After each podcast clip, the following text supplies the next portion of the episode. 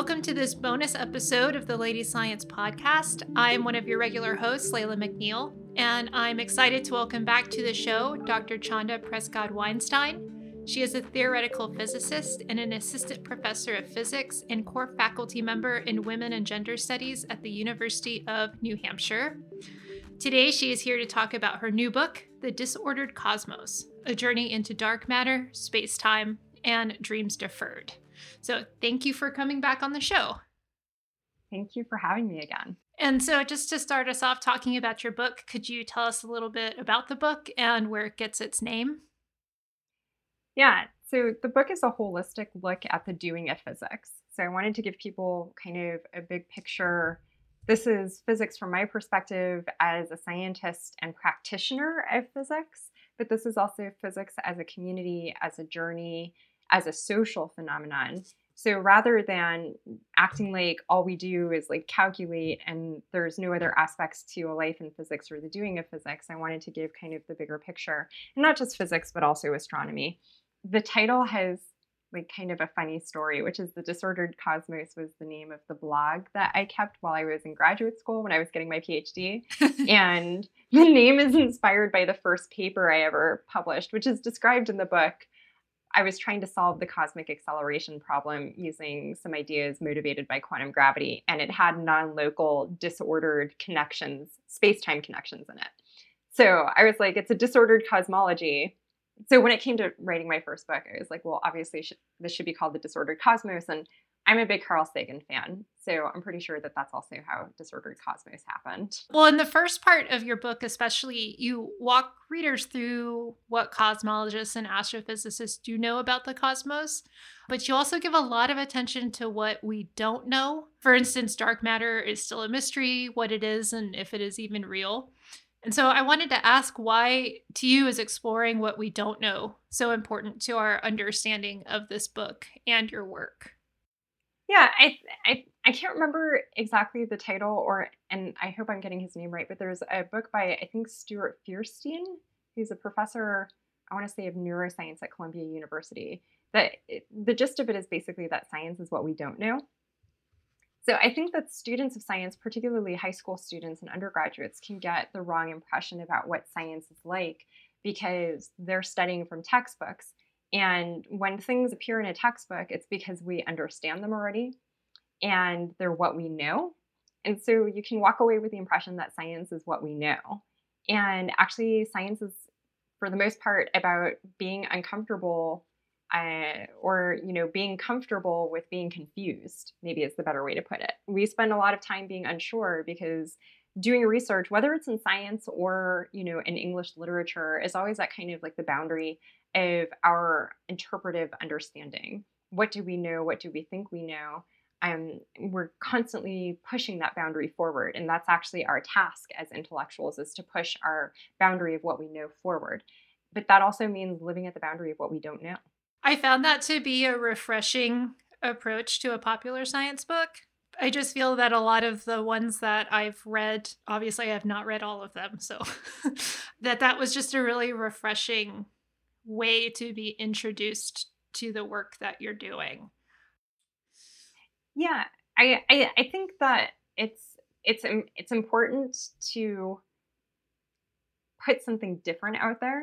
I'm not going to name names but i can think of examples of books that are like on highly speculative ideas particularly in physics and i think there's a lot of currency for this in in um, the publishing industry of mm. putting out books about really speculative ideas and then talking about those ideas as if they are known and verified.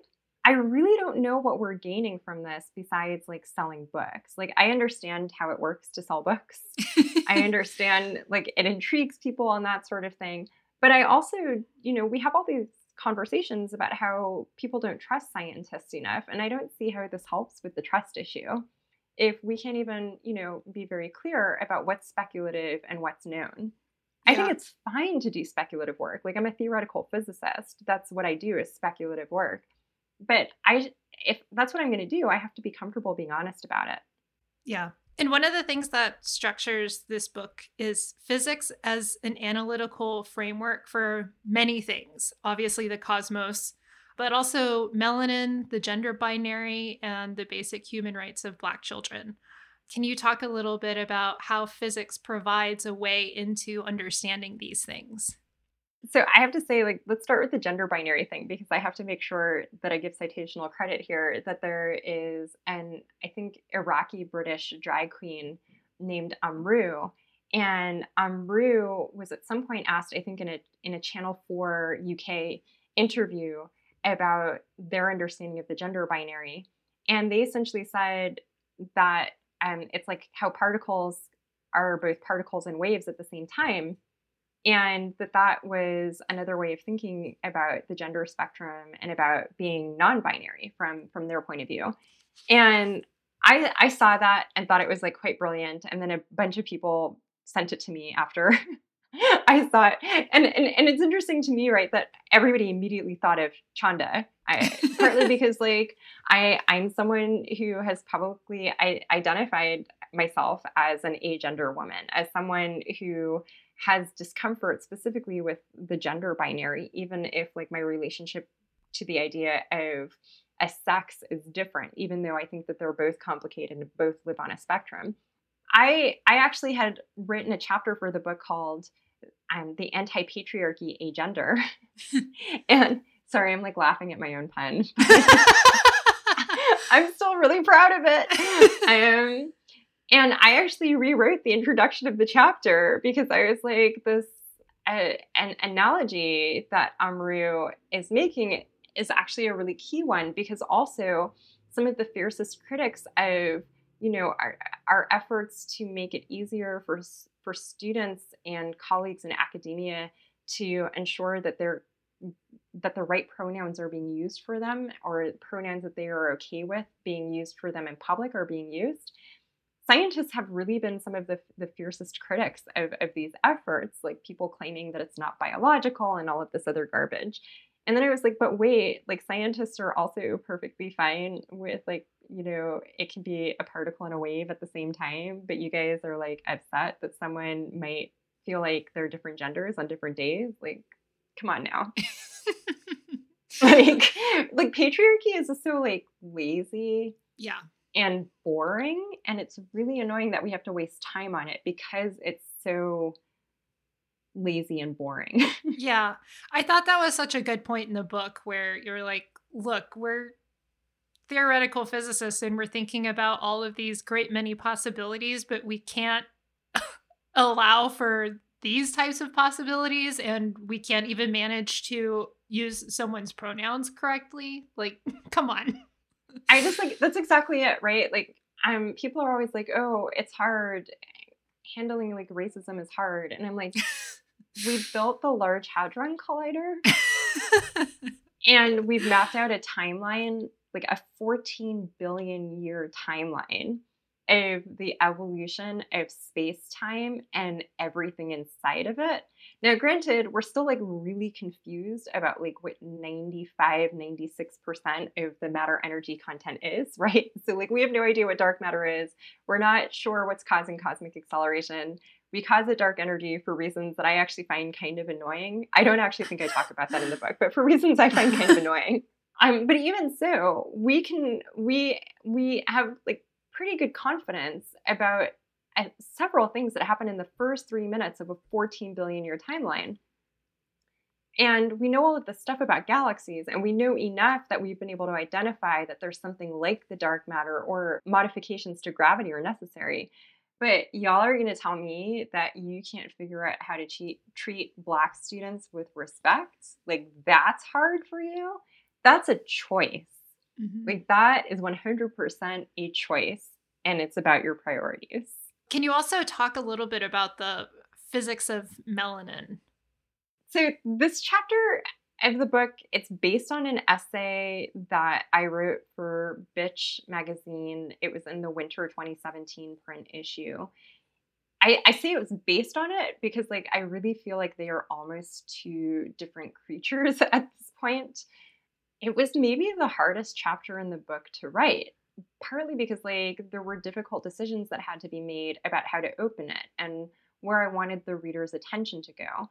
my original motivation for writing about this is that often when we talk about Black people and science, we're talking about histories of oppression, whether it's because we were being treated as experimental subjects or it's because we were being marginalized from science. And in some sense, the physics of melanin was inspired by the idea of like, what if I just thought about our bodies as part of the physical universe through the lens of the knowledge system that I am trained in? So, specifically through the lens of physics and not through the lens of biology, which, like, I've never taken. Like, I didn't take a full biology class in high school. I took it in summer school, so I could skip it, right? so, I'm really, like, very much a physicist through and through. And so, I wanted to think about it like a physicist so that's that was really what I was thinking about when I when I published the essay in Bitch, and then when I was updating the chapter for the book, I was at a different place in my life. I was further along in my work in science, technology, and society studies. I was engaging a lot more with the scholarship of people in STS, as it is known, who think about race as a, as a social construct versus these debates about whether it's biological and all of that stuff. And I felt a responsibility to attend to that. I felt a responsibility to attend more carefully to how we even got to a place where melanin is first the subject of this massive social debate and like a very distant, like second or 100th subject of these like physical questions. And so I think that really shaped the writing. But I would say, like, even as the book was going through like copy editing and then like like first the first pass I'm in November was like the first time that I hadn't made a major change to the chapter. So I'll just say like it was the hardest one and I expect it to be the one that is maybe most difficult for for people to be satisfied with maybe. Maybe I shouldn't be telling people what to be unhappy about, but like maybe maybe that's my expression of I see all of the things that could have been done differently. And actually, I visited Ruha Benjamin's class at Princeton yesterday, and they read the essay, the the the bitch version. And I, I said to them that I almost feel like this is something that should have had a book devoted to it instead of like a chapter. Is the physics of melanin, is that your coinage? Yes. Awesome. I thought that might be the case. And I also wanted to touch a little bit on how you see physics as a basic human right of Black children. And you do mention in the book that this is as much of a, a right as clean water and food. I, I definitely think that in some sense that's maybe going to be the most surprising thing for for a certain set of readers particularly since i think people are so used to again, talking about science in these terms of whether we're either victims of it or being oppressed in it, etc. And and I actually think like maybe like a really good example is like Perseverance just landed on Mars, right? And there was immediately like this is just in the last week there was immediately a big social media discussion about like well why didn't we spend that money like feeding people or housing people or something like that and i i understand like the impulse to to have that thought.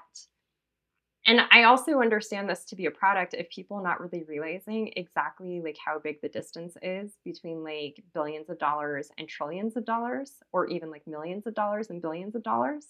Like it's like oh it's one more zero. But actually like you know the percentages matter. Um and and if we have people who aren't comfortable with big numbers that that can really get lost in the mix so I, I wanted to push people a little bit to rethink the conversation, which is rather than saying that we have to choose between being interested in the universe um, or, you know, saving Black lives, what about the idea that like Black people are interested in the universe and that part of saving Black lives is giving Black people the the, the conditions in which they can be curious about the universe? Mm-hmm. Um, that like and, and and that's partly like that's my dream for myself I want those conditions. And so, in some sense, I'm saying I want to time travel and give my childhood self those conditions. I can't actually do that, but at the very least, I can write for for the next generation.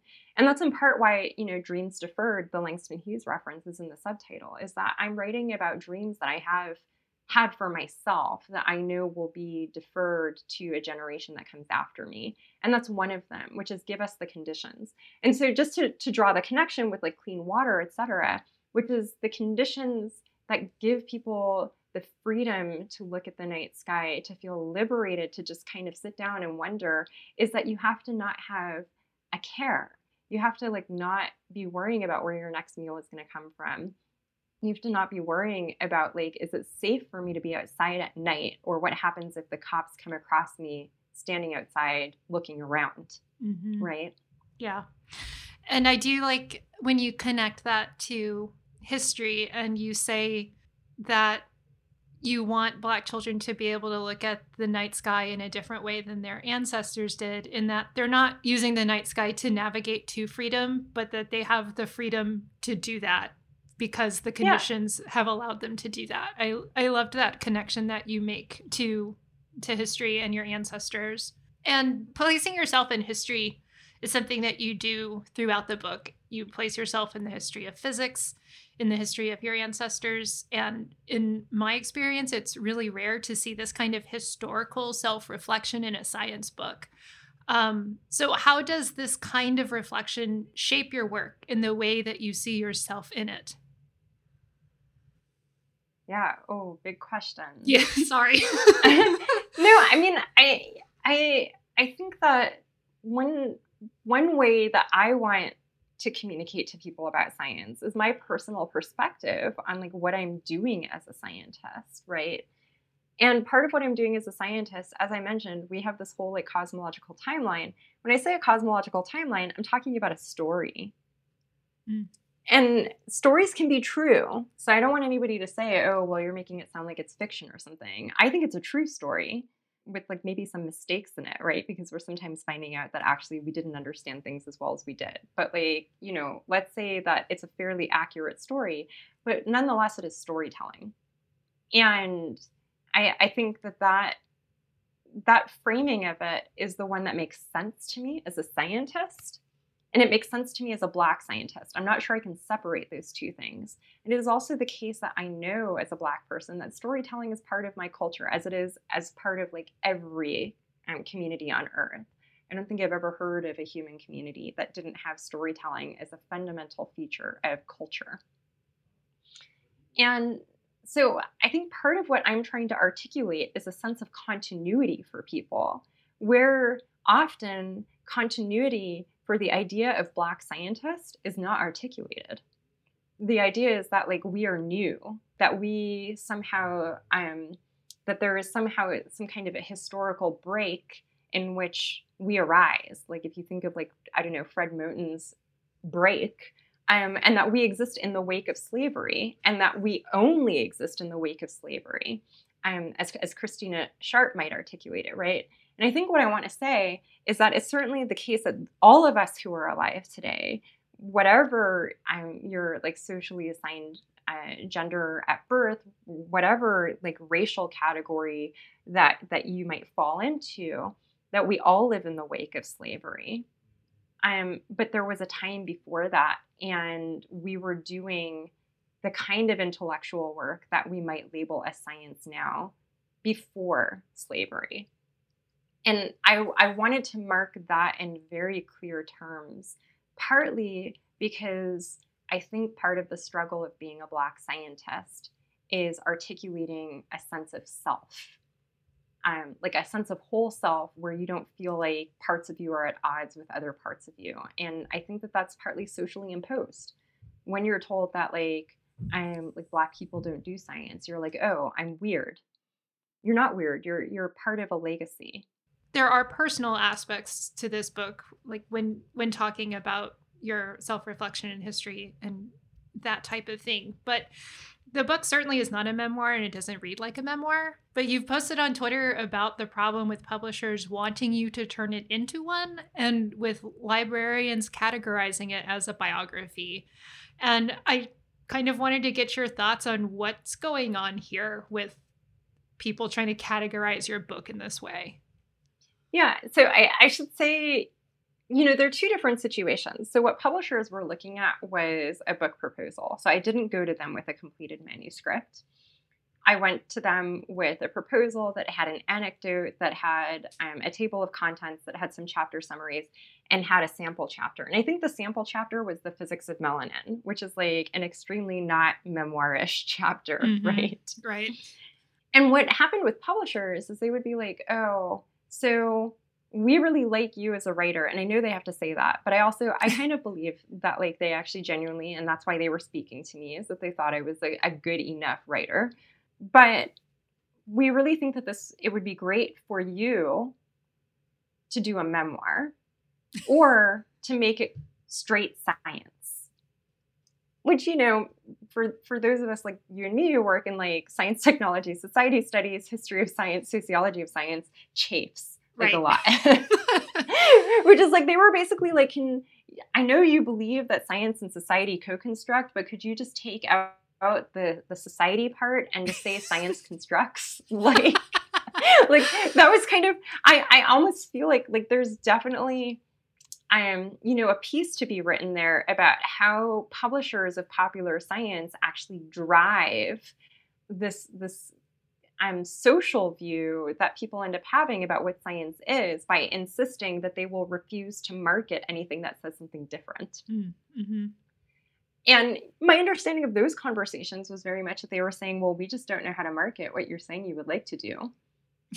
and one of the reasons that I ended up with the publisher that I did is that Katie O'Donnell, my editor, she had been watching my writing and was like, I want you to write that. I want you to write what is in you to, to be written. Mm-hmm. And I, I guess like the one comment I'll make specifically about the memoir is that there were moments that it it truly felt well actually i should say like one person said what about an anti-trump polemic and i was like mm. Which like of course also, also the timeline would have been terrible because it would have been coming out in the first few months of the biden administration. Right. Um, so that was like kind of a cynical oh he's probably going to win a second term. And i was like i'm not going to gamble on that because my hope is that he doesn't. Right. But it, just just to come back to the memoir thing i think also after Hidden Figures came out, there was a kind of market for consumption of the stories of Black women scientists, not for the sake of like filling in gaps in our social timeline, but for the sake of, um, you know, people love a story of travesty and tr- trial and triumph and like you're a black woman who's overcome things and i actually don't want to be used like that mm-hmm. So that was part of it. With the li- with the Library of Congress and the subject classification, I think that you know. I, so I want to say actually the Library of Congress worked with me to address it, and I'm quite happy with the, the, the classification that appears on um, on the the copyright page of the book. Oh, good. Um, I yeah, yeah. My publisher was like, "How did you pull that off?" I was like, "I don't know." My agent was like, "She's she's so good with Twitter," and I was like, "I don't know if that's how other people feel about it, but okay, I'll take it." Um, I think they were trying to figure out how to make sure that Black readers would get the book. This speaks to all kinds of problems with like how libraries are thinking about how um uh, like how to get books into readers' hands and which books do readers need. But the idea basically was that if it was classified as African American biography, that it would be put in the section where Black people go. I think that that was like part of the thought, which is like not a terrible thought that Black people might go to the African American biography section. But it actually just like, then you have to ask yourself, well, why aren't why do you feel black people aren't going to the science section mm-hmm. like why why did you choose african american biography but particle physics doesn't appear there what role do libraries have in getting black kids black teenagers which is probably the appropriate level and up for the book how do you get black teenagers into the particle physics section i want to hear your plan for that mm-hmm. yeah and i don't know if probably not. White men science writers have the same issue with this. No, they do. they do not. I, I, I checked. I checked this. Um, and actually, you know, the example that I immediately pulled from my shelf was Brian Keating's losing the Nobel. Mm-hmm. because that book actually, arguably, in some ways, is a memoir because it's not primarily intended to be a popular science book, even though that's part of what it does. Um, but it's primarily the story of how um, Brian ended up not being a central figure in the BICEP2 ultimately false announcement of detection of primordial gravitational waves back in 2014. And it's also a commentary on how the way that Nobel Prizes are awarded um, drives people to make these kinds of announcements before they've really like done all of like you know ticked all of their boxes and done all of their scientific checks i pulled that book off the shelf and it had one category well maybe it had two i'm pretty sure it had cosmology and one it definitely had was science methodologies and i was like but he talks about like his father dying and his uncle and how he was treated on the experiment and that's like I reviewed the book. I said it was an important book, so this isn't me knocking it. But the contrast was extraordinary. Subsequently, I, I, think like a few days after all this happened, I got a book in the mail, which I can't remember the title or the author. My apologies to everyone.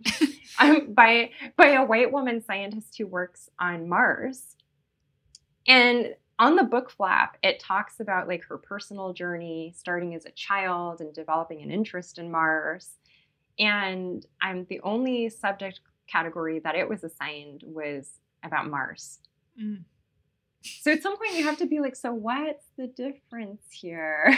like it's not even particularly like a gender. It's not necessarily that like white women are having a different experience. There was something very clearly like it said black. Oh, mm-hmm. okay. Mm-hmm. Well then it has to have the black ass categories. to kind of wrap up the interview, you end the book with a love letter to your mother, Margaret Prescod. And can you talk a little bit about her and what part she played in the making of this book? Yeah, so my mom didn't see any of the book until we were at the point where I needed to ask her if there was anything that she wanted taken out because we couldn't take anything out after that stage. so I think like after the copy editors um, copy edits were sent to me and I had to respond to them. At that point, um, I did my responses and then I sent it to her and I was like, You have a week before I have to return this to my publisher. At which point they will start indexing and paginating. And that means that like I can only change like a couple words at a time and I have to count characters. um, so I told her, I need you to read this section on wages for housework. And I need you to read this letter to you and I need you to tell me if you're okay with them. I also actually sent it to my dad and specifically told him, please read the wages for housework section because I was talking about his mother, Selma James, in it. Um, and my mom made, to my surprise, honestly, my mom made like a very mild edit to the letter. She asked me to take something out, which like I think I had been thinking about taking out anyway. Um, and then she had like way more to say about like exactly how I had phrased the stuff about wages for housework. And I was like, look, it's not a history of wages for housework. So um my mom has a so let me just say like my mom has a hard time being the center of attention. Ah. Which is like a which can be surprising for people who have interacted with her in the sense that like um, she's very outspoken. She's a forceful speaker. She's an incredible orator. She's an incredible lobbyist. Like, um, if she wants something, she's going to be on you about it, and she's good at it. Um, and people often interpret this as her being like very self and ego motivated, but she's truly motivated by the community. Um, she's she continues regardless of what her socioeconomic circumstances have been at any point, and they've changed through time. Um, her commitment has always re- remained firmly with poor welfare mothers, for example. Um, even though um, I was a WIC baby, but I don't think we were ever on welfare. So it's not exactly I'm like, you know, this is my story and I have to do the thing. She just has like a real firm sense of right and wrong. And part of what I'm articulating in the letter is that I think I inherited that from her for like which annoys people sometimes because people are like, can't you just like be more ego driven and like want to sell more books if you right? Like some of those conversations we're hinging on, you could make more money if you did this. Um I guess like the, the last comment I'll make about that is that I wanted to surprise my mom. And I think she was surprised. Hmm. but I really I wanted I I I don't think that there's ever really a way you can thank someone who has done all of the things that my mom has done for me. And that I felt like one of the better gifts that I was ever going to be able to give her, besides like making something of what she has given me, was to actually basically like have this giant public thank you that was going to be in people's homes, maybe forever, yeah. and in libraries. And and to make sure that like people knew her name and and and knew of, of her presence and impact. Um, I also knew at the time that she was negotiating with HBO. There's going to be a show about her. Oh my gosh, that's amazing. so like, like I knew that what I said, and you know, historians are finally starting to interview her because they're finally realizing that she's actually someone that like feminist historians and um, historians of like women's rights movements need to be talking to. Um, but I wanted to make sure that like my perspective on that also got put out there um, because there's really I don't think anyone else can see it the way that I saw it growing up with her as the only child of a single parent. That was a great way to end the book. Is there anything else that you want people to know about your work or about the book before we close up here? Yeah, I, I guess like really over the last few days, I've been getting some questions about the extent to which I deal with alternative ways of knowing or like indigenous ways of interpreting science. Mm-hmm. And I, I fear that people might be a little bit disappointed on this front because like that's not really my ministry. Like I'm I'm kind of like happy with like my my language for doing this cosmological storytelling. Um, and I think it's okay that it's not my ministry. Like I, I understand that people are hungry for that, and I also hope at the same time that people accept that one person shouldn't have to be everything and do everything, right? Mm-hmm. My hope is that the book there will be a black scientist, or maybe there already is one for whom that is their thing, figuring out how interpretations of quantum mechanics speak to philosophies from, um, you know, maybe a West African community that they know of because like that's where their people are from or that's where they grew up, etc. Um, and I hope that my book creates room for them to say yes, I that's it's okay for that to be my thing. And I hope also that my book creates room for them that when they say I'm ready to share the story with the public, that publishers are like we are ready to give you the the space time to share that story with an audience without trying to mangle it into a polemic or a memoir or tell them like don't mention africa just mention quote air quote straight science mm-hmm. publishers quote unquote taking a risk and publishing things that aren't mainstream the way that your publisher took that chance with you and now we have this book which is i think quite different than most popular science books out there eh. and opening the door to other types of writing about science for sure. And I want to say a big thank you to you for being on the show and letting everybody know that The Disordered Cosmos from Bold Type Books will be released on March 9th.